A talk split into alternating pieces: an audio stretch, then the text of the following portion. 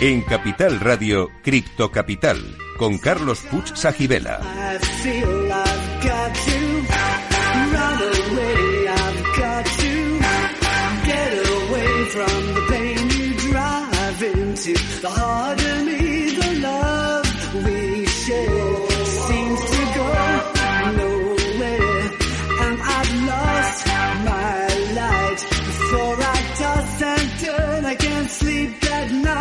El primer programa de criptomonedas de la radio española.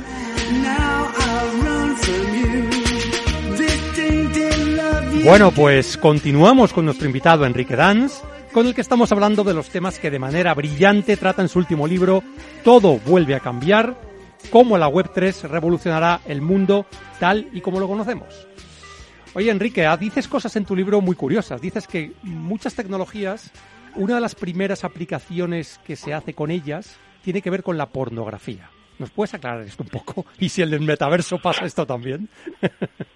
Sí, parece que, que, hay un cierto tipo de empresario que, que bueno, que, que, se mueve muy rápido y que coloniza, o sea, es un poco eh, lo, lo, que ocurre en la biología con determinadas especies, ¿no? Que son siempre las primeras en asentarse en un, en un biotopo determinado, ¿no? Sí. Entonces, el, el, la pornografía, pues como alude a una de las eh, de las de las cosas que el hombre, pues parece que, que ¿no? denominan pues el, el, oficio más antiguo del mundo, o lo que quiera, ¿no? Una necesidad básica de, del hombre, pues parece que, que habitualmente se mueve muy rápido y que ya hemos visto pues implementaciones de pornografía sobre todas y cada una de las de las tecnologías que han ido desarrollándose.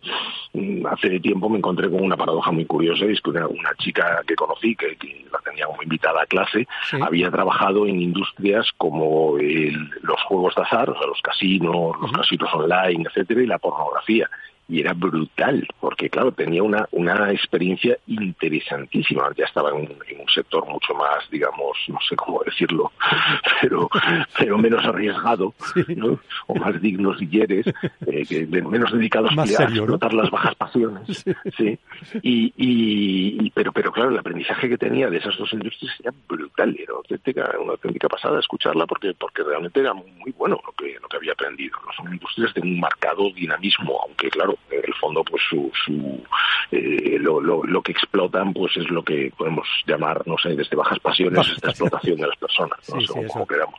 tiene su peligro. De hecho antes cuando has hablado del metaverso y has dicho que lo que Meta denomina metaverso realmente no es un metaverso en Horizon Worlds etcétera nos puedes explicar cuáles son los atributos eh, que realmente debería tener un metaverso y por qué lo que nos está diciendo Meta realmente no es un metaverso a ver, un metaverso debería, para que un metaverso sea la revolución que se pretende que sea, que es una Internet inmersiva, tridimensional, etcétera, pues tendría que ser como lo que fue en su momento Internet, un conjunto de protocolos abiertos que cualquiera pueda tomar y desarrollar con ellos lo que quiera. ¿no? Claro. Entonces, eh, fíjate, si recuerdas eh, a los, eh, los principios de la, de la, popularización no de Internet, sino de la web, lo que vivimos fueron los America Online, los AOL, eh, CompuServe, cosas Compuserve, por el estilo, sí. que eran mm, jardines vallados, eran sitios donde a ti lo que te decían es, eh, aquí tienes estas, estas normas, firma aquí, sí. paga aquí, y a sí. partir de ahora te mueves por aquí, todo es seguro porque todo está bien supervisado por nosotros.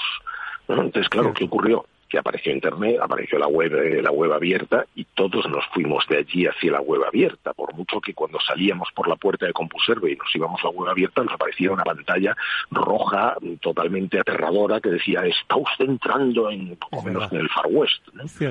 Eh, y, y no pasaba nada, decías bueno pues voy a verlo. ¿No? Pues esto es muy grande, hay mucho que explorar y, y, me parece mucho más atractivo que la propuesta de un jardín vallado. ¿no? Aquí pasará exactamente lo mismo. Cuando alguien llegue y diga, pues mira, estos son los protocolos y sobre esto cualquiera viene, enchufa su servidor y que haga lo que quiera en esta, en esta, en esta nueva web inmersiva y tridimensional, ahí llegará el éxito. Mientras tanto, mientras sea una cuestión de que jardín vallado es más atractivo que el otro, pues seguramente no. Yo creo que tienes eh, mucha razón en eso. ¿eh? De hecho, la curiosidad humana es infinita y lo de vallar, poner puertas al mar, normalmente no funciona. Siempre se elige la otra alternativa. Y además hay, coincide con otra serie de, tecnologías que se desarrollan y que, es interesante aprovechar. ¿no? O sea, mientras una, un metaverso, un, mundo, un mundo virtual, digamos que, que es simplemente un sitio donde firmas un contrato y entras, mientras que un metaverso eres tú con tu identidad criptográfica y el hecho de, apalancar una tecnología tan potente como la criptografía para que nos sirva para proteger lo que hacemos, para garantizar nuestra privacidad, etcétera, dentro de un mundo inmersivo y tridimensional es lo que yo creo que le da el atractivo. Eh, cuando hablas del Bitcoin, que de hecho, bueno, hay un primer capítulo que habla sobre, mm, directamente sobre él en detalle, es el capítulo número 6, tú hablas que lo más importante en tu opinión es la filosofía que hay detrás de Bitcoin, es decir, de ser un dinero no censurable. ¿Puedes ampliarnos este concepto? O sea, no es tanto lo que es la criptomoneda, etcétera, sino esa filosofía, ¿no? Yo creo que lo que es fundamental para una persona que quiera entender o hablar o, tomar una posición sobre las criptomonedas es entender la base ideológica que hay detrás, ¿no? O sea, la base de, bueno, pues el dinero hasta ahora ha sido una, una creación humana que dependía siempre de una autoridad central, y que sobre la cual una autoridad central pues tenía, tenía eh, mucho control, y sin embargo la propuesta que hace en su momento, que se le ocurre en, en su momento desarrollar y poner en negro sobre blanco a Satoshi Nakamoto, quien quiera que sea, eh, pues es, es brillante en el sentido ideológico, es, brillante en el sentido de decir, bueno, pues esto solo lo controla el algoritmo solo tengo que confiar en las matemáticas. Es decir, no hay nadie que pueda tomar una decisión concreta sobre, oye, emito más, emito menos. Oye, es que 21 millones nos han quedado cortos, vamos a emitir más. No, eso no se puede hacer. Oye, es que la, forma de, consensuar las transacciones hay que cambiarla. Pues no, eso tampoco se puede hacer. Entonces, lo que tiene de brillante es precisamente esa parte de, digamos, eh, anarcocapitalismo, no sé, que, que le da que le da unas bases distintas en las cuales nadie tiene un control sobre esto más que eh, el propio algoritmo. Entonces, a partir de ahí hay otros desarrollos que a mí me parecen particularmente más brillantes, como es el decir, bueno, pues se puede hacer esto y además conseguir un algoritmo que evolucione que evolucione de manera transparente, ¿no? Y ahí ya llegarías a Ethereum y a, y a otras posibilidades que dices, bueno, pues eh, en lugar de, escribirlo sobre piedra y dejarlo ahí, ¿no? Y, no volver a, tocarlo, pues lo que puedo es generar una, una comunidad de código abierto que vaya cambiando en función de las soluciones que haga falta, de los problemas que haga falta solucionar, Realmente yo creo que mientras sea una solución a alguno de los problemas que tenemos, tanto Bitcoin en la parte que le toca, como Ethereum, en la parte de máquina programadora universal, va a tener su lugar. Es decir, no, no, significa que una desplace a la otra, sino que seguramente ambas son necesarias o similares, ¿no? Lo que pueda surgir en el futuro, ¿no? Pero tú hablas también de los problemas, ¿no? Es difícil. Es difícil plantearse reemplazar a algo que ya tiene una, una adopción como la que tienen cualquiera de las dos, ¿no? Lo que ocurre es que es que lo que tenemos que plantearnos es pues eso, cuál es la solución de los problemas que queremos. Es, queremos una solución escrita en piedra que, cuyo valor, precisamente, o el valor que le atribuyen sus, eh, sus seguidores es el hecho de estar escrita en piedra. Yo, como profesor de innovación, tiendo a preferir los, los ecosistemas dinámicos, pero mm, también eh, es mi criterio, no es el, no tiene por qué ser el criterio mayoritario. Bueno, fíjate que en el esto que estás diciendo es muy interesante. Yo también particularmente prefiero sistemas dinámicos que además pues, se podrían considerar antifrágiles en el sentido en el que Taleb lo dice, ¿no? Es, mucho más antifrágil un sistema de ese tipo que un Bitcoin escrito en piedra con sus reglas inmutables, ¿no? Pero el Bitcoin desde ese punto de vista igual se puede asemejar más al oro, que sí lleva siendo una reserva de valor física desde tiempos inmemoriales, desde que así, desde que desde que la historia de la humanidad es historia, ¿no? Entonces ahí también ha sido algo inmutable que permanece en el tiempo. Es decir, que podemos tener ambas ambas soluciones, ¿no? Conviviendo. ¿O, no lo crees tú así?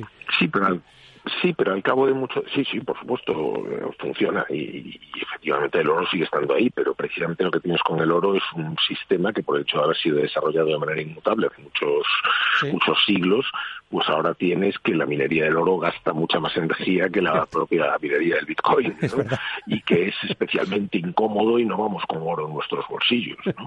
Entonces, a lo mejor si hubiéramos eh, evolucionado ese consenso y, el oro fuera un metal con el que se hacen cosas útiles o tal, pero nada más, pues estaríamos mejor. ¿no? O sea, al final es, es un poco las alternativas que tienes. Eh, la alternativa más fácil siempre es la conservadora, siempre es la de decir, oye, pues ya está, esto me vale como está y no quiero que lo toque nadie, o mm, voy a ver si esta evolución puede generar un futuro pues mejor, mejor en muchos sentidos, ¿no? De hecho, tú hablas de algunas críticas que se le hacen en concreto a Bitcoin, ¿no? En cuanto a especulación, seguridad, si las computadoras cuánticas van a ser capaces de reventar la seguridad que ahora mismo pues le da la red, ¿no? La red de nodos que existen. Incluso hablas de temas de privacidad. Y haces una confesión personal y es que tú en su momento hiciste una donación a Wikileaks cuando realmente aquello pues no, no estaba bien visto, incluso era ilegal. Bueno, no sé si era ilegal o no, pero eso ha quedado, esa transacción ha quedado registrada en la blockchain, ¿verdad? O sea, esto es así. O sea, sí. Sí, claro, como, como todas. Claro, por supuesto. Todas, ¿eh? la cuestión, la cuestión es que en aquel momento fue una cuestión de rebeldía. O sea, yo estaba, estaba escribiendo bastante sobre, sobre Wikileaks y de repente me encuentro con que si quiero donar a Wikileaks no puedo hacerlo con mi Mastercard, ni con, con mi Visa, ni con nada. Con lo cual, pues por pura, oye, voy a probar cómo es esto, dije, pues eh, vamos a vamos a, donar de alguna manera, ¿no? Y eso fue un poco mi primer contacto con, con Bitcoin, ¿no? entonces, claro, si lo piensas, dices, bueno, pues ahí está, y esto, si, si dado que la, que la cadena de bloques es pública, y hombre, mi monedero en aquel momento no lo era, pero ahora soy edans.eth por pura transparencia, ¿no? Pero en aquel momento no tenía un monedero, un monedero, digamos, eh, fácilmente ascribible a, mi personalidad, ¿no? Eh, pues ahí está, y alguien podría hacerse una idea de lo que sé, de cuáles son mis intereses o mis afinidades o, o de cómo soy, ¿no? En función de aquella transacción. No, esas transacciones y otras muchas, ¿no? Que puede haber, efectivamente, se puede hacer un rastreo. De hecho, ahora cada vez más hay más herramientas, pues como Arkham y alguna otra, que pretende precisamente ser el buscador en la blockchain y que va a permitir, a lo mejor, descubrir ciertas relaciones, ¿no? Que a lo mejor no querríamos que nadie descubriera sobre lo que hacemos sí, con. Efectivamente, Oye, háblate. Es, lo que tiene un sistema como este. Efectivamente, es abierto, es, transparente, es inmutable. Em, eh, en el libro también, digamos que hablas de que muchas personas piensan o hablan sobre los criptoactivos como una estafa piramidal. Y tú argumentas que no es el caso. ¿Nos puedes ampliar este concepto de por qué mm, crees que no es una estafa piramidal y que no tiene nada que ver con una estafa piramidal? Hombre, sobre todo porque porque una estafa piramidal es lo que es, o sea, es algo destinado a pagar a pagar los beneficios con, de, las, de las personas con los que vienen después, ¿no? Esto es un esquema mucho más mucho más elaborado con otra con otros principios detrás que tiene muy poquito de estafa en principio, aunque, por supuesto, como en todo, puede haber estafas o, puede haber estafadores. ¿no? O sea, te puedes encontrar que, en todos los en todos los ámbitos de la vida siempre aparecen personas que lo que lo que ven es una, es una posibilidad de dinero fácil, ¿no? Eh, es evidente que si tú si tú vas siguiendo la, la cronología de las criptomonedas, las primeras que aparecen son enormemente bien intencionadas intentando solucionar fallos que le veían a Bitcoin. Y sin embargo, a partir de ahí empiezan a aparecer algunas que lo único que pretenden es, oye, pues eh, si consigo popularizarla, eh, como me he guardado unas pocas, pues me hago rico. Entonces, pues a partir de ahí tienes, y, luego ya tienes de todo hasta, hasta pues esos esquemas de, de, cachoteo que alguien ha creado para simplemente probar el punto de qué tontería, qué fácil es esto. pues eh, hay de todo. Y lo que hay que es que entender pues que dentro de ese de todo hay que simplificar y quedarse con las cosas que son pues, que, tienen más sentido. Y sobre todo que, que hombre que uno de los criterios que va a hacer que una criptomoneda triunfe no triunfe es su nivel de adopción. Y por lo tanto pues eh, a partir de cierto nivel de adopción y de cierta demostración de, de funcionalidades pues hombre, ya no cabe la posibilidad de que sea una estafa. Ya, ya pensar que es una estafa es, es bastante absurdo ¿no? Entonces, eh, yo creo que lo que lo que hay que hacer es ser un poco pragmático a la hora de analizar estas cosas y no dejarse pues ni aconsejar por cualquiera ni, seducir por o sea, fíjate la cantidad de casos de, estafas que hay que tienen que, suceder en sitios como Tinder, ¿no? Donde una, persona muy atractiva te entra y te, y te camela y te dice que inviertas y pues tú harías eso realmente en, un entorno, pues, no sé, fuera de la red, pues hombre, no, pues si no. lo haces fuera de la red, no lo hagas en la red. Sí, es prudencia, parece prudencia elemental, ¿no? Pero a veces se olvida, ¿no? Eh, sí, sí. Realmente has hablado es del... evidente que se olvida. Exacto. En muchos casos. Y por eso pasa, ¿no? Lo que pasa, ¿no? Sí, sí, eh, Has hablado de la adopción y eso sí creo que es importantísimo. Y por eso siempre tú dices, bueno, pues fíjate primero en cuánta gente ha adoptado esta tecnología, esta criptomoneda, antes de decidir cualquier cosa, infórmate antes, ¿no? Se calcula, según las fuentes, y en el libro lo comentas, que entre el 4 y el 10% de la población mundial ya tiene, ha tenido algún uso con criptomonedas. Luego estamos hablando ya de un fenómeno que no es mayoritario todavía, pero estamos ya subiendo claramente en esa curva de adopción, ¿no? Em, y eso tiene que, también que ver con que algunos países, pues por ejemplo como El Salvador, que ha sido muy criticado, pues haya bueno, pues haya posibilitado el que sus ciudadanos usen Bitcoin como moneda de curso legal, que no es precisamente donde más fuerte yo creo que es Bitcoin, pero, pero bueno, e, e, va en la dirección de lo que tú estás comentando respecto a la adopción. ¿Es así? Sí, o sea, El Salvador eh, lo que ve Bukele claramente es la posibilidad de, obtener una rentabilidad en función de una adopción temprana, con todo el riesgo que ello conlleva. Y el riesgo que conlleva es evidente, y es que Bitcoin está muy madura, muy madura ya como reserva de valor, pero pues, porque dadas las características de, las características de su algoritmo, a medida que hay más adopción, pues lógicamente crece el valor. O sea, imaginemos qué va a ocurrir en el futuro con una moneda que en vez de ser inflacionaria es deflacionaria, es decir, que incluso cada vez más, no cada vez menos. ¿no? Esto, es interesantísimo desde el punto de vista eh, económico, ¿no? Eh, pero que desde el punto de vista transaccional obviamente no está maduro todavía, porque matemáticamente en cualquier momento que hagas una transacción, pues un cierto tiempo después te vas a arrepentir y vas a decir qué barbaridad lo que pagué por esto, aunque no sea real. O sea, tú lo que pagas, en realidad, el que pagó las pizzas en aquel momento con unos cuantos bitcoins, eh, no, no tiene mucho sentido que vaya por el mundo diciendo qué barbaridad me comí las pizzas más caras del mundo. No, en aquel momento te apetecía una pizza y, oye, pues el valor que tenía en aquel momento era el que era. No, no, o sea, es un poco absurdo proyectarlo eh, o deflactarlo en ese sentido, ¿no? pero no parece que sea el sistema más adecuado para una economía transaccional en este momento, al menos hasta que no se estabilice un poco esa, ese valor, ese proceso de descubrimiento de valor. ¿no? Claro, estaríamos pues, en, eh, esa fase ¿no? de descubrimiento del precio y, por lo tanto, pues esa fase va a durar lo que dura y todavía estamos ahí, ¿no? no no es... Eh... Efectivamente. Y sobre todo tener en cuenta que, que, durante mucho tiempo vamos a vivir el embate de las propias instituciones que, que no quieren que esto suceda. O sea, aquí hay intereses en favor y intereses en contra también. Eh, estamos hablando de la próxima sustitución, de la sustitución de la próxima divisa de reserva, ¿no? Entonces el, dólar, por ser la divisa de reserva, ha obtenido enormes prerrogativas gracias a ello, entre otros el ser pues, prácticamente el único país que, puede darle a la maquinita de imprimir dólares todas las veces que le dé la gana y aparentemente no pasa nada, ¿no? Hasta, hasta que pase, ¿no? Y, claro, eh, la próxima divisa de reserva se postula como el yuan y el yuan o el e-yuan, eh, pues, yo creo que somos no mucho, no, seguramente muchos los que no queremos depender de una divisa de reserva emitida por un país no democrático con fama de vigilarlo todo de manera férrea y además en una divisa electrónica, con lo cual pues lo van a saber es que vamos todo lo que gastas en, cualquier cosa, ¿no? Entonces yo creo que el, Bitcoin, bueno, las criptomonedas en general se postulan como la alternativa eh, que rompe un poco esa dinámica de, las fronteras y de, y de los estados-nación que están un poco, pues eso, en muchos sentidos obsoletos. Relacionado con esto que estás hablando, que tiene mucho, es, muy interesante. Antes has mencionado el criptoanarquismo, el anarcocapitalismo, la sociedad sin Estado.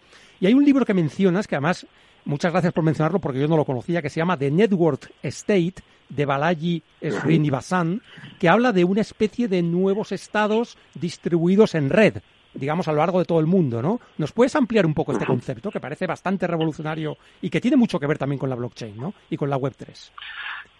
Sí, Balaji es uno de los es uno de los eh, grandes eh, pensadores de esta historia, aunque últimamente parece que está un poco acelerado de más en Twitter, pero pero pero es una de las personas, en su momento fue CTO de, Coinbase y es una persona que obviamente ha dedicado mucho tiempo al, a reflexionar sobre el tema, inspirado un poco en, en su momento en, en otros libros, en, otros libros más pues, anteriores que predijeron un poco la llegada del, de, de las criptomonedas, lo que viene a decir es, oye, ¿yo por qué tengo que depender de un Estado en concreto? ¿Por qué no me puedo inventar el mío? ¿Por qué no puedo agruparme con otras personas que piensen como yo y, tener mi propia nacionalidad definida por nosotros en unas condiciones que nosotros establezcamos, ¿no?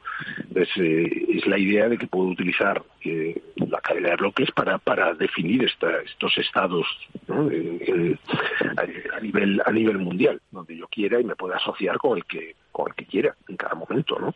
Entonces, pues eh, la idea es bastante revolucionaria, bastante interesante y sobre todo, pues es, una idea que está por encima de la tradicional que conocemos, que es la del Estado-Nación, que ya hemos comprobado que no es la solución a nada. Los grandes problemas de la humanidad es prácticamente imposible que se solucionen con, con políticas territoriales eh, fragmentadas, ¿no? Eh, realmente es increíble que, mm, hablando de tecnología, y tú hablas de que la tecnología incluso ha dado nombre a lo largo de la historia de la humanidad las diferentes eras, ¿no? Porque eso es así. Podríamos entrar ahora en la era de la criptografía, o tú hablas sobre ello también en el libro. Eh, que nos llevaría a lo mejor a un cambio social de este tipo de, de, bueno, pues la disolución de los estados tal como los conocemos, o, bueno, esto puede ocurrir, ¿eh? o está ocurriendo ya lo que puede ocurrir es que los estados se vuelvan cada vez, cada vez menos relevantes. O sea, si tú al estado le quitas eh, pues, determinadas cuestiones como la, capacidad de emitir moneda, pues oye, pues, eso ocurre o ha ocurrido ya, lo hemos visto ¿no? en Europa. En Europa los estados no pueden emitir moneda, esto ya es el Banco Central Europeo.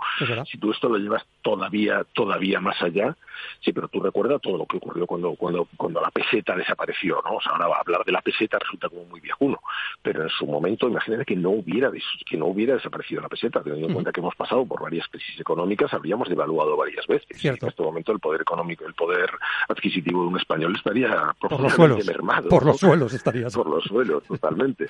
Con lo cual, pues oye, en cierto sentido, perder ese control fue una bendición. Entonces, eh, y, eso que cayó en manos, pues hombre, de un, Banco Central Europeo que ha sido razonablemente, no sé, eh, responsable con, con, su uso, ¿no? Al menos mucho más responsable que lo que hay al otro lado del charco. Eh, ¿Qué ocurre si, si efectivamente les quitas esa capacidad y las personas intercambian bienes y servicios en función de una herramienta que no depende absolutamente de nadie, que solo depende del algoritmo en cuestión, ¿no? y que de vez en cuando, pues oye, pues, se, se, se juzga que hay un problema que hay que solucionar y se cambia el algoritmo o se cambia el, el, mecanismo de manera transparente, ¿no? Pero sin ninguna autoridad central que, que, que, tome que tome una, un papel en ello ¿no?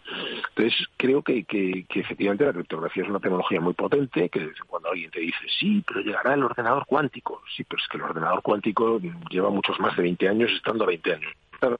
o sea nunca llega y no, solo es, que no llegue, sino que cuando llegue, pues la criptografía tiene capacidad de evolucionar para convertirse en, criptografía resistente a, la, computación cuántica, ¿no? Claro a la computación cuántica, con lo cual a partir de ahí pues eh, tenemos, yo creo que tenemos una, una tecnología que nos puede servir, que podemos abalancar durante mucho tiempo. Oye, Enrique, ha sido un placer hablar contigo. ¿Tienes algún consejo final? Bueno, en tu último capítulo hablas de la necesidad de experimentar, de probar, de hacer un poco formato tipo taller. Dices que tú no tienes la bola de cristal, pero que estaremos mejor preparados si experimentamos por nosotros mismos, ¿no? Todos estos cambios tecnológicos. ¿Hay algún consejo que quieras dar a la audiencia eh, final o alguna reflexión final? Sí, sobre todo eso, que, que manos al teclado y, empezar a jugar con cosas. la mayor parte de los experimentos se hacen con gaseosas, se hacen en tu ámbito personal, ni siquiera en el ámbito corporativo. O sea, si no haces experimentos, si la gente que trabaja contigo no hace experimentos, te encontrarás un día abocado a hacer un experimento a toda velocidad cuando llegue un cliente y te diga, no, es que yo quiero, eh, no sé, que, que, que, el contrato se cierre como smart contract. O venga, llegue, un, llegue un suministrador y te diga que quiere, que quiere interactuar través de la cadena de bloques o vete tú a saber qué, o quieras atraer talento y que el talento te encuentres con que solamente eh, se relaciona contigo si es a través de determinado tipo de, de, vehículos, ¿no? Entonces, antes de que llegue alguien y te obligue por las malas, pues hombre, hacer pruebas siempre es interesante. Y, hacer pruebas no tiene por qué ser ni caro, ni enormemente peligroso, ni nada. Es algo que pues, se puede restringir bastante el riesgo. Nos quedamos con eso, Enrique. Tenemos que terminar. Ha sido un placer hablar contigo. Muchísimas gracias. Ha sido un programa apasionante nos vemos el próximo lunes a las 3 de la tarde. Sed felices, criptocapitaleros.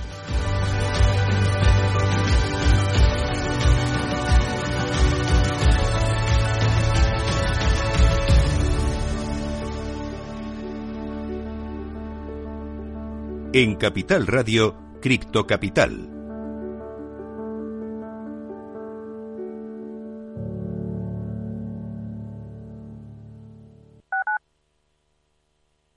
Madrid, 103.2 FM, Capital Radio.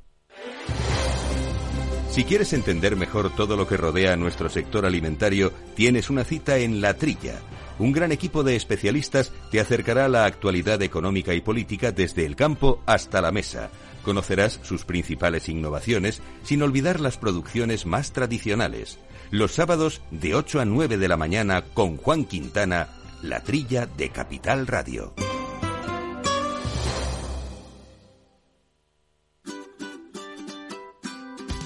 Mesa y Descanso es el programa donde Mar Romero te acerca cada fin de semana los mejores productos, te invita a disfrutar de los buenos vinos de cada denominación de origen y a conocer restaurantes y lugares de ocio con un encanto especial. Mesa y Descanso, los domingos a las 13 horas, aquí en Capital Radio.